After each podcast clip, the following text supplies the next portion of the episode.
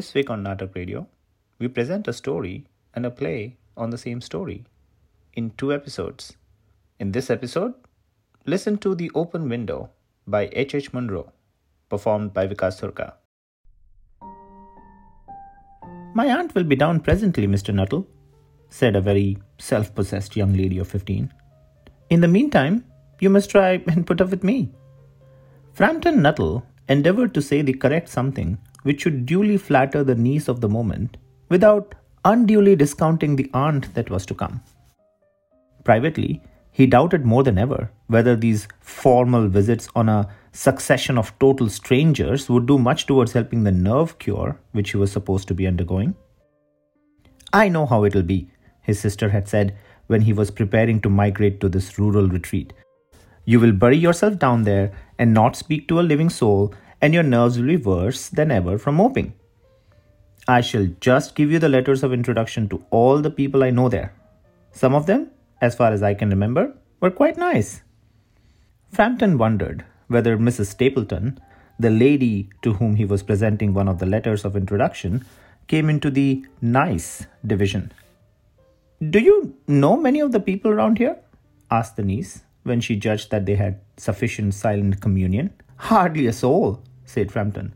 My sister was staying here at the rectory, you know, some four years ago, and she gave me the letters of introduction to some of the people here. He made the last statement in a tone of distinct regret.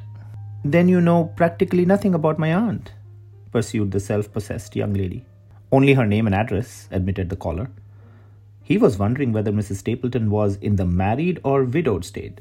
An undefinable something about the room seemed to suggest a masculine habitation. Her great tragedy happened just three years ago, said the child. That would be since your sister's time. Her tragedy? asked Framton. Somehow, in this restful country spot, tragedies seemed out of place. You may wonder why we keep that window wide open on an October afternoon, said the niece, indicating a large French window that opened onto a lawn. It is quite warm for the time of the year, said Framton. But has that window got to do anything with the tragedy? Out through the window, three years ago to a day, her husband and her two young brothers went off for the day's shooting. They never came back. In crossing the moor to their favorite snipe shooting ground, they were all three engulfed in a treacherous piece of bog. It had been that dreadful wet summer, you know. And places that were safe in other years gave way suddenly without warning. Their bodies were never recovered. That was the dreadful part of it.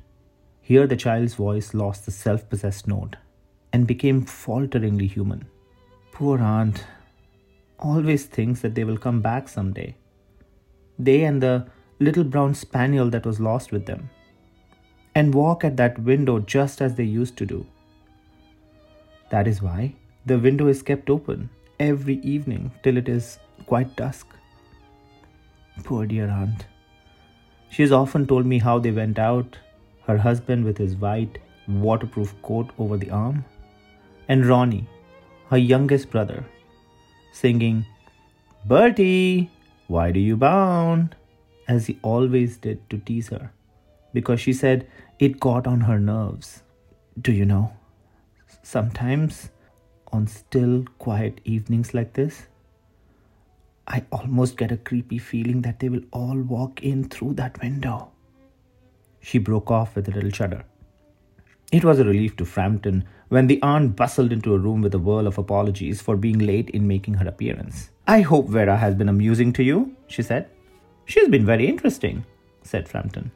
I hope you don't mind the open window, said Mrs. Sappleton briskly. My husband and brothers will be home directly from the shooting, and they always come in this way. They've been out for snipe in the marshes today, so they'll make a fine mess over my poor carpets. So like you men folk, isn't it? She rattled on cheerfully about the shooting and the scarcity of birds and the prospects for duck in the winter. To Framton, it was all purely horrible. He made a desperate but only partially successful effort to turn the talk onto a less ghastly topic. He was conscious that his hostess was giving him only a fragment of her attention and her eyes were constantly straying past him to the open window and the lawn beyond. it was certainly an unfortunate coincidence that he should have paid his visit on this tragic anniversary. The doctors agree in ordering me complete rest, uh, an absence of mental excitement, and avoidance of anything in nature of violent physical exercise, announced Framton, who labored under the tolerably widespread delusion that total strangers and chance acquaintances are hungry for the least detail of one's ailments and infirmities, their cause and cure. On the matter of diet, they are not so much in agreement, he continued. No? said Mrs. Sappleton in a voice which only replaced a yawn at the last moment.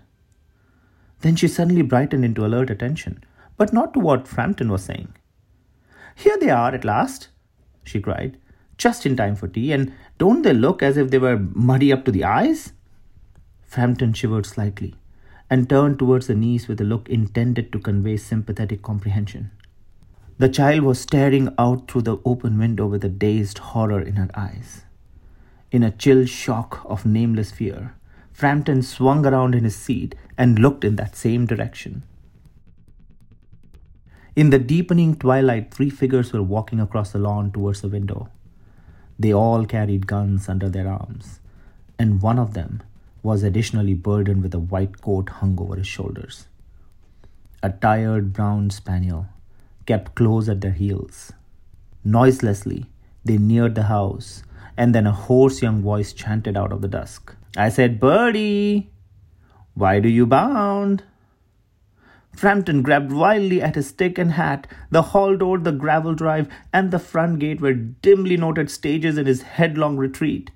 A cyclist coming along the road had to run into the hedge to avoid imminent collision. Here we are, dear, said the bearer of the white mackintosh, coming in through the window.